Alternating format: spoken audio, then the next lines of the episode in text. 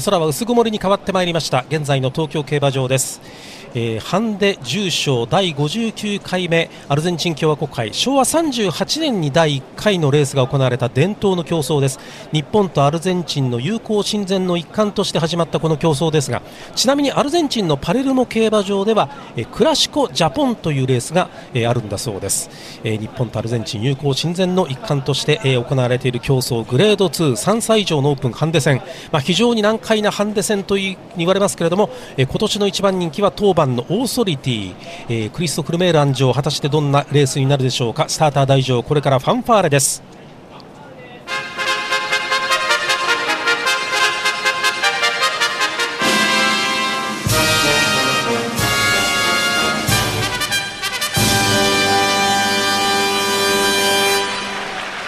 正面スタンド前左手前方のスタートゲート東京競馬場芝コース 2500m という、まあ、いわゆるクラシックディスタンスよりも 100m 長いという、えー、距離となります。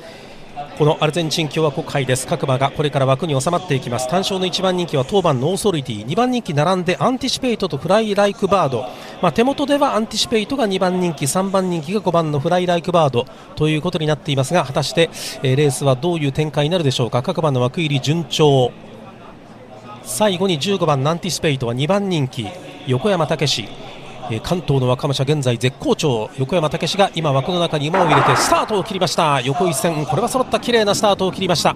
さあ正面スタンド前での先行争いに変わってまいります。今年で59回目アルゼンチン共和国杯。さあ何がまず前に出ていくんでしょうか。まず立ち上がりはスローペースアンティシペイトとそれからボスジラ。この2頭の先行争いに変わってまいりました。ボスジラの方が前に行った白い馬体。アンティシペイトを抑えて2番手。3番手外目を通りましてゴースト単独3番手。その後方に1番人気のオーソリティは前から4番手を追走して1周目ゴール板前を通過していきます。これから第1コーナーのカーブに向かっていきます。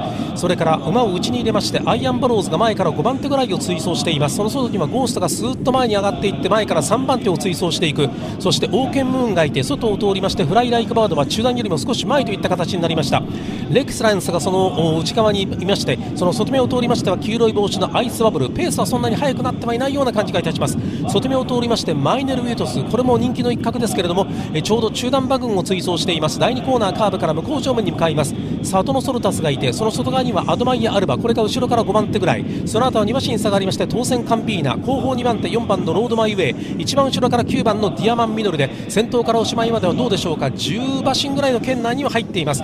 前半の 1000m やっぱりスロー1分3秒4かなりスローペースで向こう正面のこれから中ほどを通過していきます。ペースを落としたボスジラ単騎先頭で1馬身のリードを取っています。2番手15番のアンティシペイト単独これが2番手を追走しています。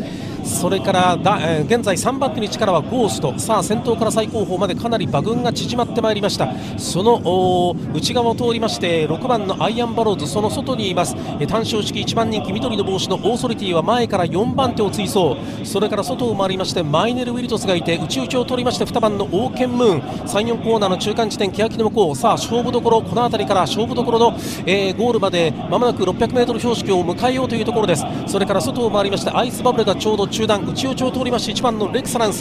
さあ 600m 標識を通過。第4コーナーカーブから直線コースに向かってまいりました。先頭はこの辺りアンティシペイトが先頭横山隆が早くも先頭に立った。早くも先頭に立った。外から突っ込んでくるオーソリティ。ああこの後人気量と合わせてなるのか 400m 標識を通過している。外を通りましてマイネルウィトスが上がってくるが先頭はここでオーソリティが立ちました。去年に続いての連覇がなるか。その後どうでしょう？アンティシペイトはちょっと伸びないが 200m 標識を通過。ワンマンとか介護しフライライクバードが突っ込んでくるが先頭はオーソリティ。堂々たる先頭。1番人気。2馬身3馬身とリードを取った。オーソリティ。堂々たる勝利。1着で今5里2着には13番のマイネルイトス。3着はどうでしょうか？内を通って5番のフライライクバード。あるいは外1番のレクサランスも3着争いの一角。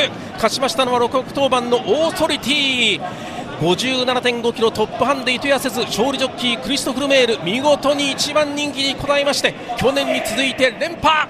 勝ちタイムは2分32秒4上がりタイム3ハロン34秒14ハロン45秒9先に前にいたアンティシペイトを一気にかわしきりましたオーソリティ外を通って突っ込んできたマイネル・ウィトスも2着を確保するのが精一杯。そして3着争いは3着争いがどうでしょうか。内で粘った赤い帽子のフライライクバードあるいは1番のレクサランスとの2頭が並んでのどうやらこれは3着争いとなりそうです。それから外を通って9番のディアマンミノルも3着争いの一角というふうにお伝えしておきたいと思いますが勝ちましたのは10番のオーソリティ強かった最後は、えー、2着のマイネルトチに3馬身4馬身の差をつけてのゴールインでした。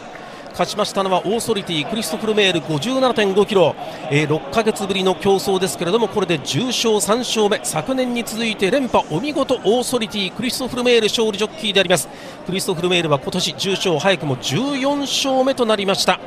さあオーソリティですけれども締め切り直前では単勝では3.0倍今番連勝は10番、12番としと14.2倍ぐらいの払い戻しとなりそうです第59回のアルゼンチン共和国杯をお伝えいたしました。